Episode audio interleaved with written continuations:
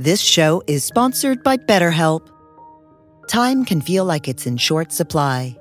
Between work, family, and friends, there's very little time left just for you. What would you do with an extra hour in your day? What's important to you? Therapy can help you find what matters to you so that you can do more of it.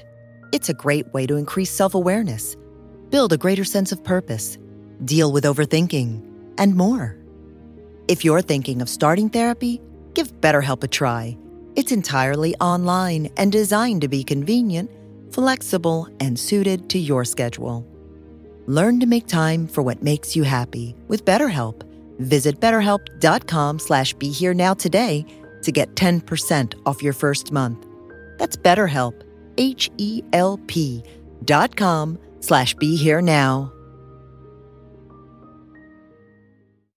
A new year is a new chance to focus on you. You're probably already picturing yourself struggling at the gym, but not all self-help has to mean suffering. Squeezed.com is making it easier than ever to elevate your wellness by delivering a juice cleanse right to your doorstep. It's the easiest juice cleanse you'll ever do that may aid in weight loss, eliminating bloating, clearing your skin, boosting your energy levels, improving sleep, and breaking bad eating habits. Meet all your health goals from the comfort of your home. Get free same-day local delivery or fast free delivery nationwide with code WONDERY today at squeezed.com.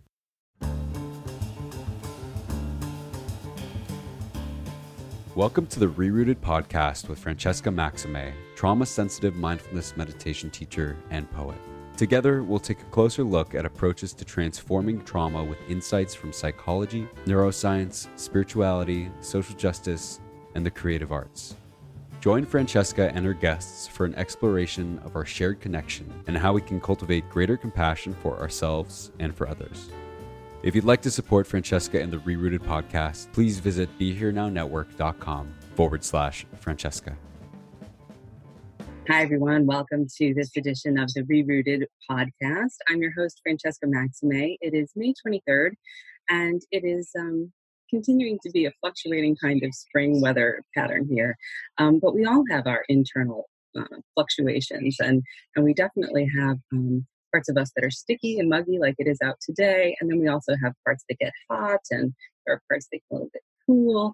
And when we're really looking at this rerooting, unearthing our natural radiant brilliance and really connecting and sharing and looking at all the roots that we share in our interconnectedness, one of the pioneers, I think, of really what it means to be relational in a human embodied way, not necessarily in a Arbor Day tree kind of way, is Terry Real. He is an internationally recognized family therapist, speaker, and author. He founded the Relational Life Institute, offering workshops for couples, individuals, and parents around the country, along with a professional training program for clinicians wanting to learn relational life therapy. I have benefited from his work and from his books, which include How Can I Get Through to You? I Don't Want to Talk About It, and The New Rules of Marriage. Terry Real, thank you so much for joining me today. I really appreciate seeing you again. Yeah, it's always fun, Frances. Thank you for having me. Yeah, it's my pleasure. And in today's conversation, as I was mentioning off camera before we started, I'd like to just let people know they can learn a lot about relational therapy by going to your website and by taking your classes and by watching other podcasts. But for today's purposes, I'd really like to dig in a little bit more toward your own personal journey and how you show up in your own life and the kinds of ways in which you've become more relational with yourself and how that's been able to enable you to be more relational with those that you encounter that you maybe like or don't like so much, but can still stay in your seat and be relational with. Mm-hmm. Okay, great. What do you want to know? I'm an open book. Right. So in this first book, I Don't Want to Talk About It, which talks about male depression, which I think was really not only pioneering, but also really, and still is helpful for people. It came out of your own pain, of your own childhood wounds with your own dad. And I find so many people continue to carry that burden and don't realize that there's a way in which it can be worked with. So how are you able to start to work with unpacking some of your alcoholic father, your abusive situation, willing to be courageous enough, and there's a beautiful passage that you say that you stop the flames, you could probably quote it better than me, so that it doesn't continue to overtake sort of the wildfire of the forest of your life and then sort of burn everything else up in its path. Yeah. Okay. So just for the record, my dad, of the many things he was not alcoholic. He spared us that. But he was a depressed, angry, rageful guy and not all that fun to be with. My apologies. But you see, even though my father was emotionally and at times physically violent, he was also the nurtured one in the family. And he was warm and loving, and it was all very confusing, as it is when you have a loving parent who's episodically turning on you. And I was totally enmeshed with both parents, but particularly my father. You can tell when a child is enmeshed because they use this phrase, I felt sorry for my parents. When my father was beating me, I felt sorry for him. I felt like he was pathetic. And the whole thing was just so sad. I could just, and it did, I would just take to my bed and be depressed. A child is not supposed to feel sorry for a parent. A parent is supposed to be bigger than that. The parent is supposed to be bigger than the child, not the other way around. So there was a legacy of violence. In some ways, I've said, Francesca, my whole life has been a Zen koan on power, particularly male power. And I grew up with a horrible, distorted, grotesque version of masculine power. Mm. And for many years, I tried to divest of my own power. And it's only in the last few decades that I've come into right relationship with it. I had to become a therapist. I had to become an individual therapist in order to have the conversation with my dad that I needed to free myself of him. And then I had to become a family therapist to learn how to be intimate and have relationships. You know, there's what's the old line? Therapists are people who need to be in therapy 40 hours a week. You know, it's like, so I had to figure this out. My topic sentence was like this.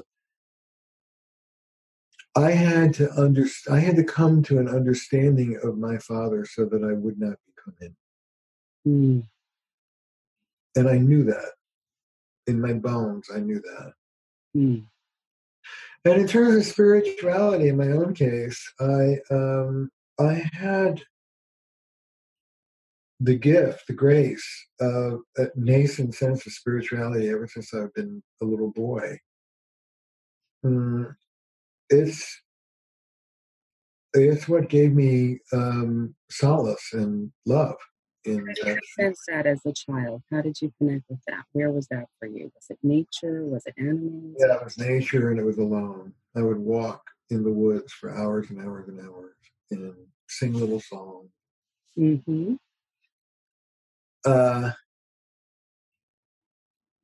I imagined that I was a superhero being a little boy, mm-hmm. and that light could come out from my hands. I've since heard healers speak about how their hands get warm when they do work. There's that thing in Freud, the family romance. You think that this isn't your real family. It's Oliver Twist. Your real family is the royal family or whatever. Mm. I had a family romance.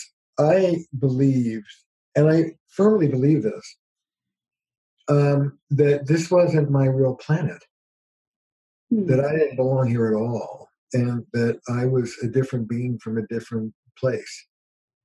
And that someday I had this recurring fantasy, a spaceship would come from my home planet and take me back. And I really just want to bookmark this because we hear so many people talk about how people get lost in daydreams, or they're dissociated, or they have these other problematic sort of disordered patterns of thinking. Another way of thinking about it, which is the way I'm thinking about it, and I know you see it, is how resourceful, how beautiful, how creative, how thoughtful for a child to really reckon with the reality of what's in front of them, which is this violent father, she said, but also loving, and just sort of being confused with that. And then stepping into the resources of the land and nature and all of what's abundant around you to support this energy of healing inside, and then come up with this superhero, this one that has this alternate universe that knows that there is somewhere a safe space, even if it's within me. I always knew that. I always knew that the way it was in my childhood was not the way it's supposed to be. Mm-hmm. And maybe this is gendered. Maybe this is because I was a boy. But certainly there are a lot of boys who don't do this. Ever since I was a little kid, I knew that it was them and not me. I didn't take in a lot of shame. I knew that they were crazy. Mm. I went through all you go through when you're a little child with two gigantic, crazy people raising you. But I didn't take it in as if I didn't take in their attacks as if they were real. I knew they were nuts. But I also knew that there was something better. And like a lot of kids from tough families, I was a very good surrogate. I hung out at other people's families. I got myself invited to dinner. I saw what normal families look like. And I knew that I wasn't in one.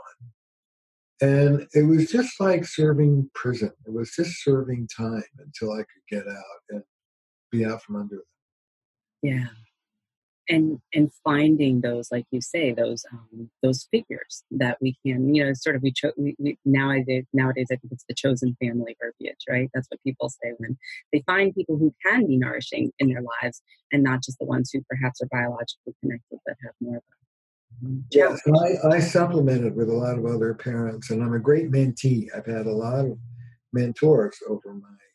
And one of the things that growing up in a really dysfunctional family does get you often is you're very adoptable. You learn to be pleasing and to be invited to other situations because the one you're in is so horrible. Mm. Was there a sense of you about that, though, that was needing to be affirmed in that way? Or were you just really sort of, as you said, you're not so shame-based, although I know that later you said in life as an adult, you became a little bit more on the grandiose side of things. Yeah, right. I'm not shame-based, I'm grandiose based. Bring that up, Francesca. Sorry, not my problem. Right, no. Well, I mean, we're talking about this stuff, so, you know. Yeah, yeah. No, it's true. I did go up in the grandiosity like my old man. Mm-hmm. And but I didn't go into shame, and I always knew they were nuts and not to be trusted. I do want to say something about my spiritual journey, though. I hate that word journey, but I now am in a group called Diamond Heart. I don't know if you know it. Ridwan. It's the leader is a man named H. Almas. He's yeah. And that's my practice now. I've had a very checkered career in spirituality. Excuse me. But I remember I was sitting in retreat with the other local Diamond Heart people. We were in a big circle together. And I shared this memory of my childhood. It was very touching, actually. And I said to the group, I think this is the spaceship, and I think you are the people. Yeah.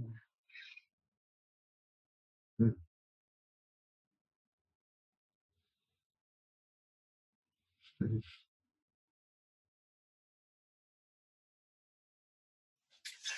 Yeah, gets to be.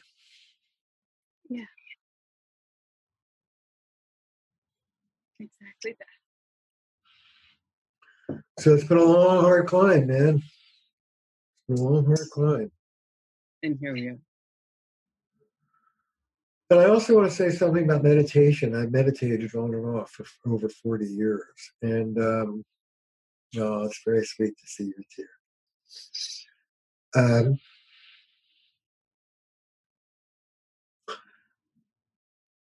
I think the first time I felt, well, not the first time, but one of the most profound experiences I've ever had in my life of being loved. Is through meditation. And I experience presence as, it's interesting. I sat Zen for a number of years, and it was pretty abstract for me. It doesn't have to be. There are all sorts of ways to do it, but it was pretty abstract. And I would get high as a kite, but it was very kind of impersonal.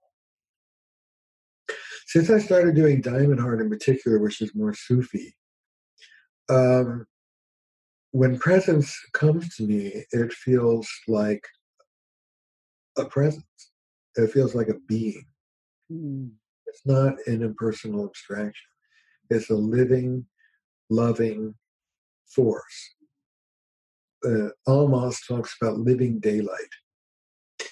He says living daylight is the first spiritual experience that most people have. And you just, you experience the light as alive. You experience spirit as alive and intelligent and benevolent and loving. And as I allowed that love to penetrate me through years of meditation, there was a fulcrum that got passed, and I shifted from a legacy of basic mistrust from my childhood to a legacy of basic trust. I feel that the universe, you know, one of my favorite quotes is they asked Albert Einstein late in his life, a journalist in the 80s or 90s, from this perspective, what is the most important question in life? And they expected something E=mc2 thing. He said, the most important question in life is this: is the universe a friendly place? Mm-hmm. And like a lot of spiritual people, my universe was not a very friendly place growing up. And it only really became a friendly place through my spiritual practice.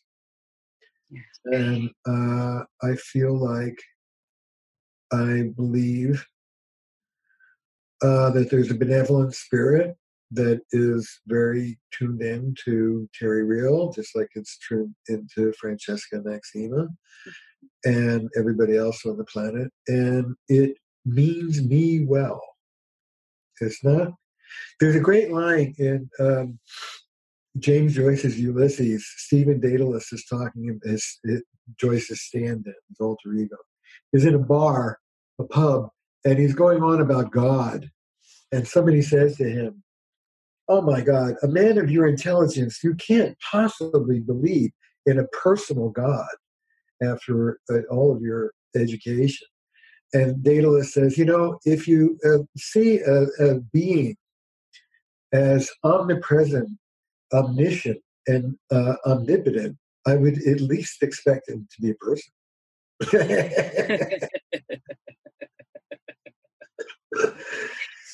So it was really that. It was being touched in this very personal way that has shifted my world from a kind of guarded mistrust, I have to admit, although I've certainly worked on it, to benevolence.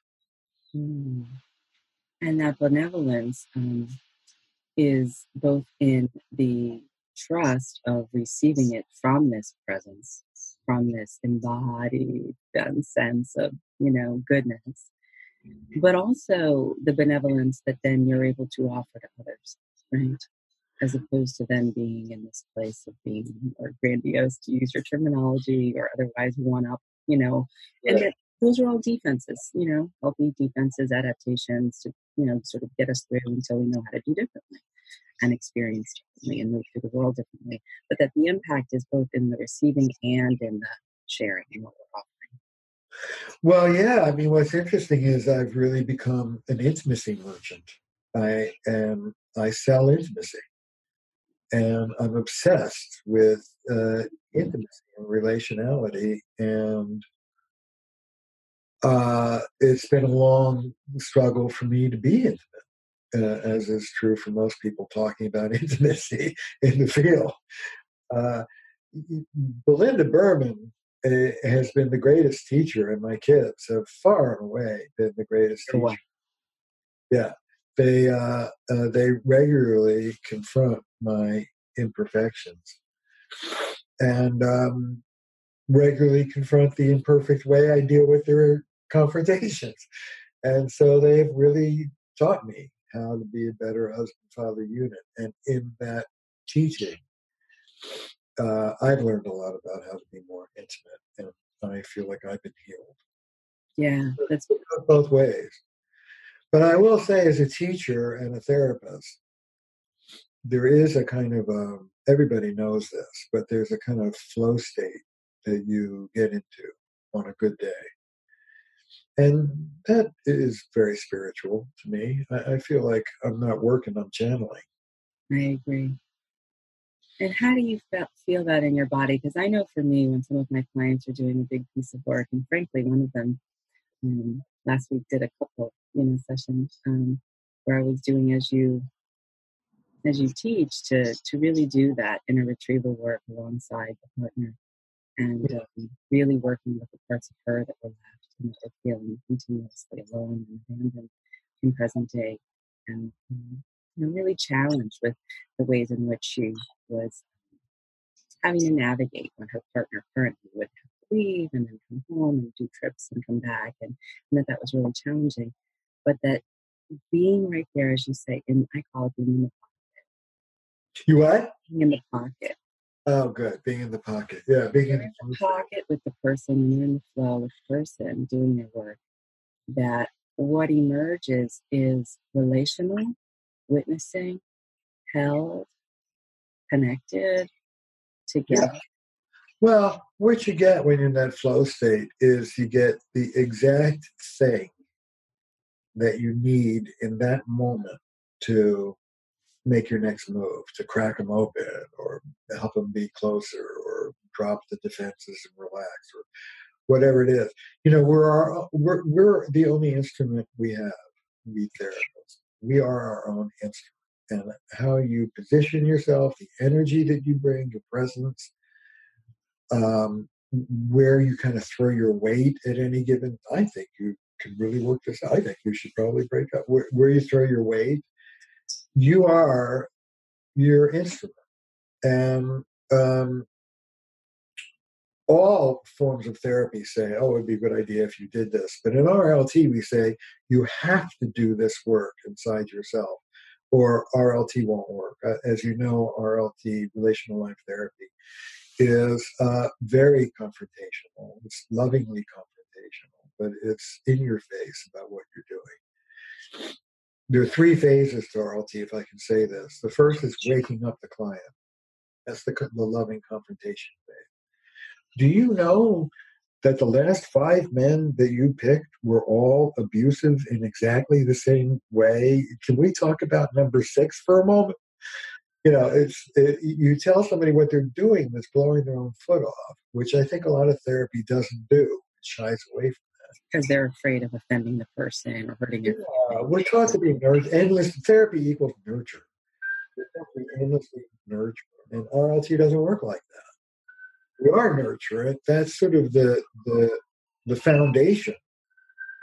You have to have that. We're very empathic therapists, but it's the requirement. It's not the change agent itself. The change agent is what you do once you have the relationship with the client.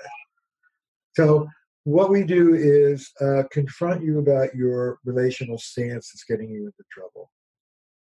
Then we take that stance up a generation. Where did you learn to do this? Where did you learn to pursue somebody by screaming at them? Where did you learn to leave in a huff and just walk out? Where did you learn to, whatever the dysfunctional stance is? And of course, there's always resonance of a generation of some kind. You have to look for it sometimes, but it's always there. And then we do inner child work. We do family of origin work in the presence of the other partner sitting in the room.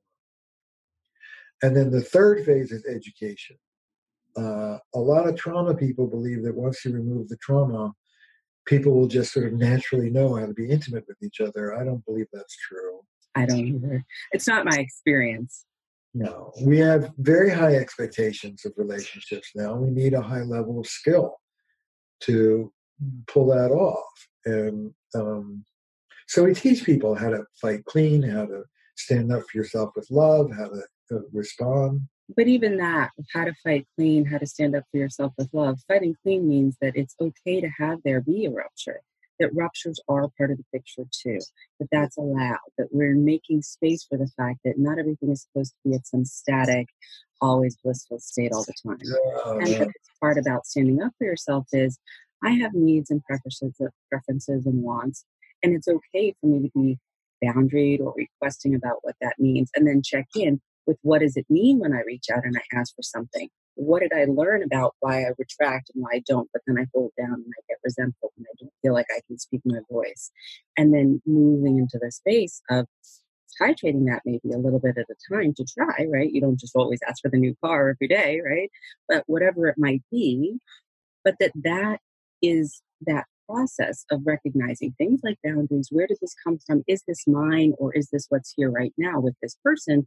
Or is this really just an opportunity for me to explore and unpack this kind of old stuff? Yeah, well, there are always opportunities to explore. Every moment is that. Sometimes Belinda and I look at each other and smile, and one of the others will say, I just want to thank you for this opportunity to work on myself. Yeah. It doesn't go over very well when we do that, but we still do it. Anyway, the thing is that all relationships, I got this from Ed Tronick, the Harvard infant observational researcher. When you put a camera in front of mothers and babies, they don't look like uninterrupted bliss. There's an endless dance of harmony, disharmony, and repair. Closeness, disruption, return to closeness. And Tronick believes, and I follow him, that this is the basic rhythm of all relationships. And I speak about the harmony phase, the disillusionment phase, and the mature love phase. And in that first phase of relationship, I call that love without knowledge. You have a soul connection with the person.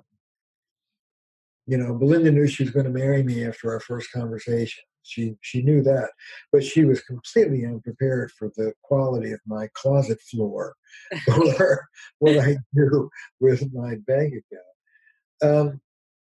That love without knowledge, that harmony phase, of course, that's what everybody idealizes, and that's our culture's ideal of what a relationship is supposed to look like.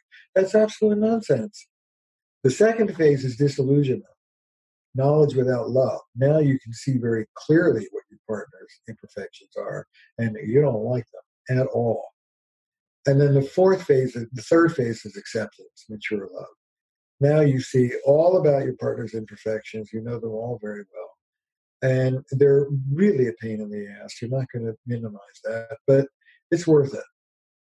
I want to write a memoir of my marriage. I probably never will, but I tease about writing it. And I have a title for it.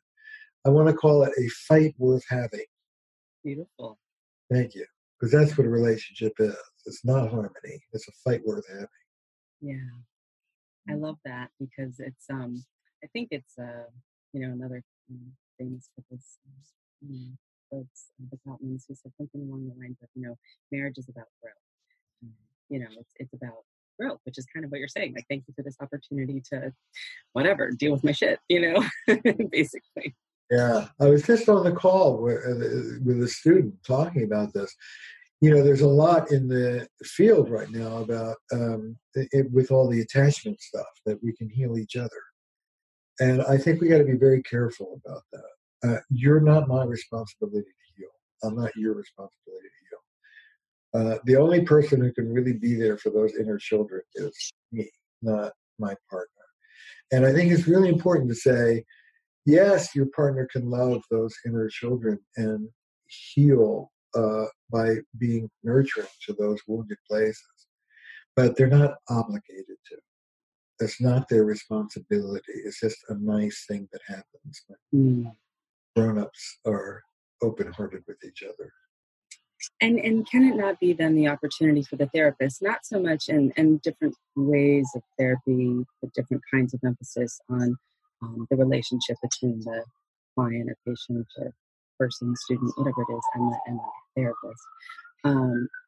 But that can be the holding space for the person to find a connection, but that it's there for that period or for that time, but that the person's real inner attachment work and real inner reconciliation work, real forgiveness work is within the corridors of their own experience about their own stuff, and that it can be held in this sort of amniotic fluid, if you will, for a little while of the curiosity of a compassionate therapist, but not that's not it. That well, the partner is it can be. I mean, there is transference-based therapy. I don't do it. I used to, and I don't really believe in it that much because it does work. The way it works is through the way traditional therapy works is the therapist is a blank screen. I project onto that blank screen all my negative expectations about how I'm going to be treated from my family. You treat me discrepantly. You're not harsh like my father. You're kind. You're not controlling like my mother. You're permissive. Whatever the therapist is more sane than your family was, and you have these discrepant experiences that they call corrective emotional experiences. And over time, I did this. I was in 3-day-a-week psychotherapy for 5 years, traditional analytic. My therapist loved me, and over 5 years, I internalized his kindness, and I did become a smidgen kinder to myself. That work does work. It just takes, 10, 15, 20 years. And I think there's a lot more direct. I can teach you how to be more loving to yourself without going through the whole rigmarole of the corrective emotional experience. Yeah. I'm not here to provide a corrective emotional experience between you and me. I'm here to provide a corrective emotional experience between you and you, and right. Between you and the people you love. That's what I'm here for. Right, 100%. And I orient in that way also. And I think that the one thing that enables people to perhaps be willing to go there is just that they do feel that there's a little bit of safe space here in order for them to be able to start to dig internally.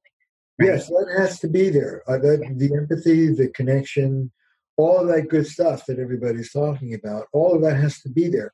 The difference between RLT and other forms of therapy is we say that is necessary but not sufficient. Loving somebody is not enough to change them. There's more work involved than just love. Because it opens the door to learning what it's like to love yourself with all of the, whole catastrophe of whatever we're holding. Yeah. Well, I teach people very actively to stand up to negative self-talk and to appreciate that that's a child part of them that's speaking. It's what we call the adaptive child part that internalized all this harshness and it's now discharging it. And there's a two-step, this is one of millions of tools, but there's a two-step process. One is you lean into the negative talk, not harshly. You don't meet harshness with harshness, but with loving firmness. And you say something like, hey, listen, little Terry, like, I know you're trying to steer the ship here, and you're just standing up for standards of excellence and all the rest of it. But could you pipe down and let me finish this sentence without all the static? I'm trying to write here.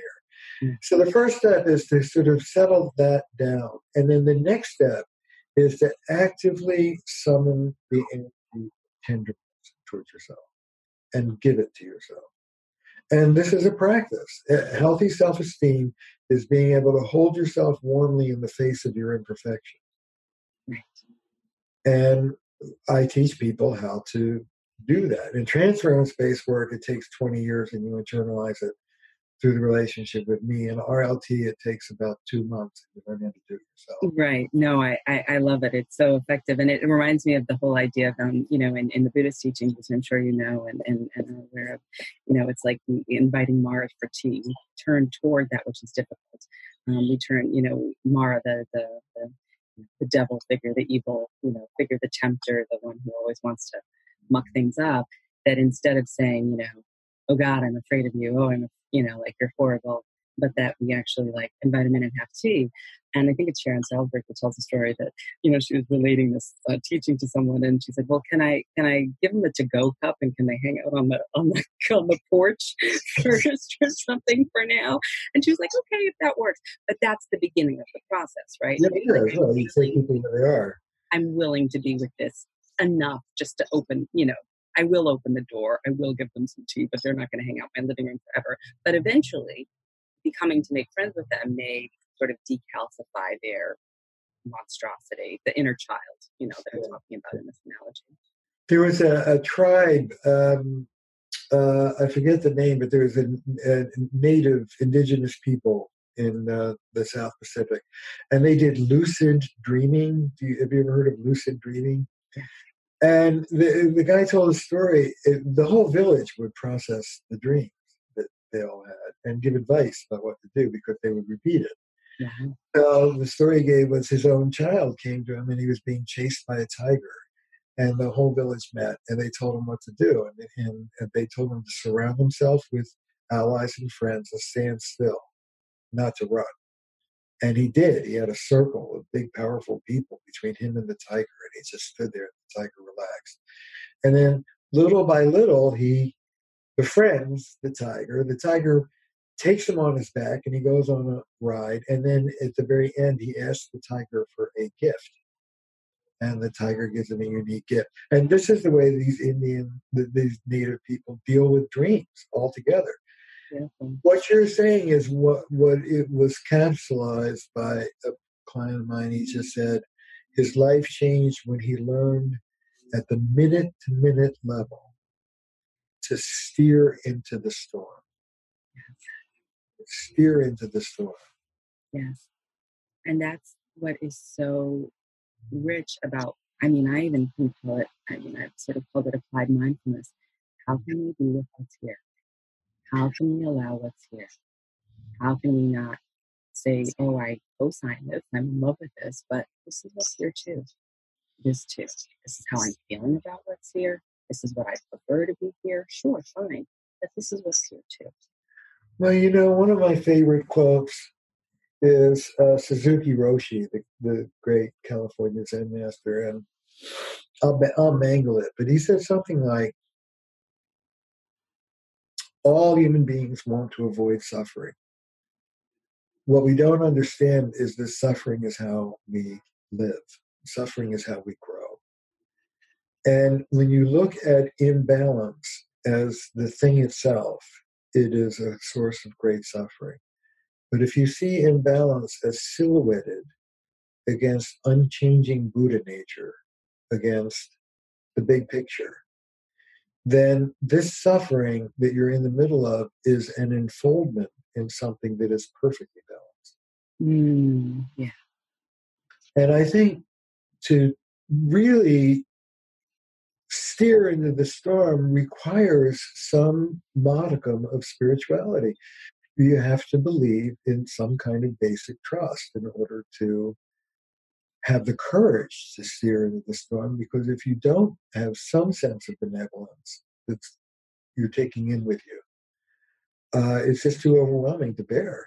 Yeah, and I love that you're really naming that explicitly, because I feel the same way. And I know from my own personal experience, without that, I wasn't able to face my demons, that it all happened overnight, right? Like it sort of, everything changed. I didn't know what to do. And finally, there was a book, actually, that someone had given me called There's Nothing Wrong With You, A Guide to Getting Over Self-Hate. And it was a book by a woman named Sherry Huber. And it was, she's a Soto Zen practitioner. And it was like, wait, what?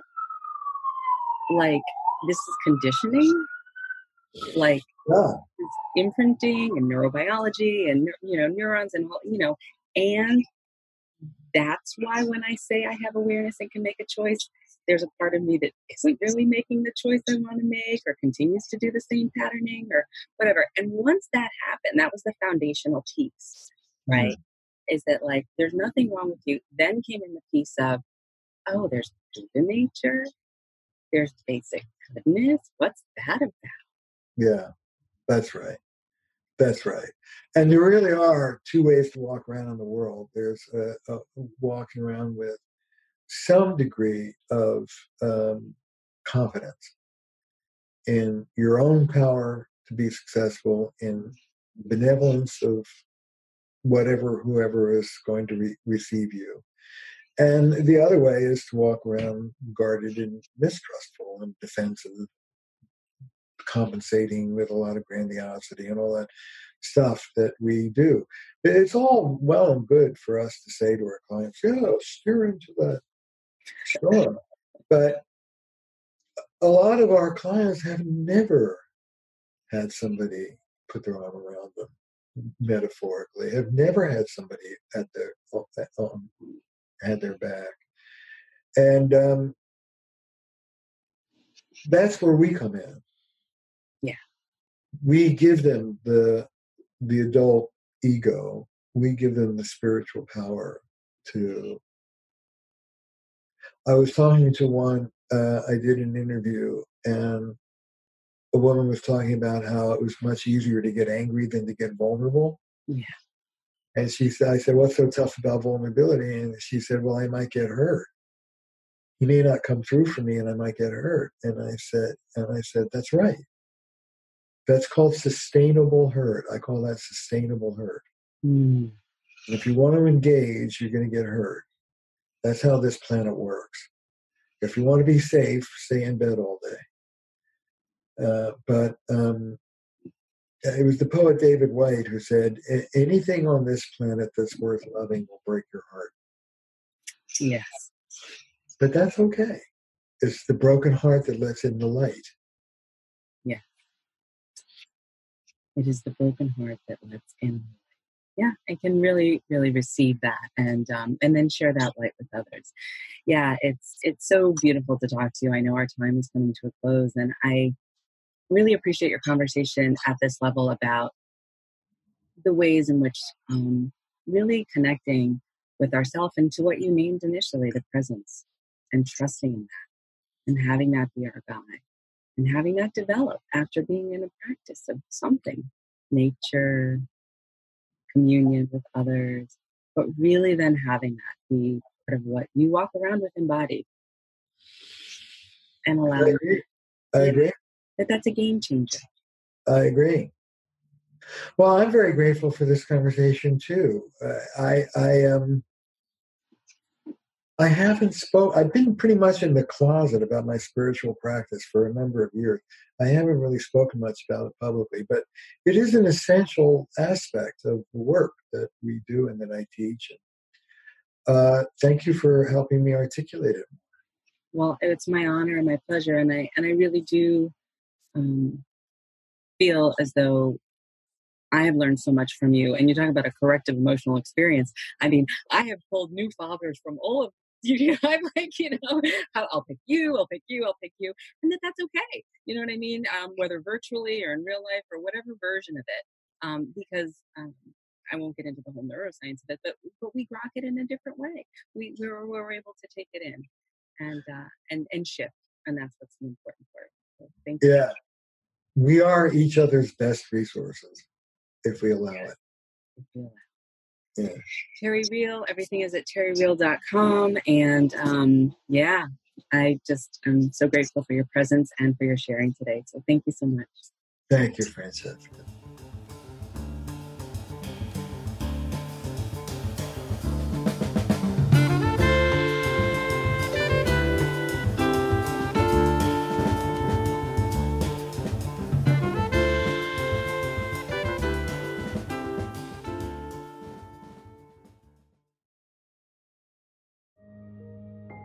This show is sponsored by BetterHelp. Time can feel like it's in short supply. Between work, family, and friends, there's very little time left just for you. What would you do with an extra hour in your day? What's important to you? Therapy can help you find what matters to you so that you can do more of it. It's a great way to increase self-awareness, build a greater sense of purpose, deal with overthinking, and more. If you're thinking of starting therapy, give BetterHelp a try. It's entirely online and designed to be convenient, flexible, and suited to your schedule. Learn to make time for what makes you happy with BetterHelp. Visit BetterHelp.com/BeHereNow today to get 10% off your first month. That's BetterHelp, HELP.com/BeHereNow.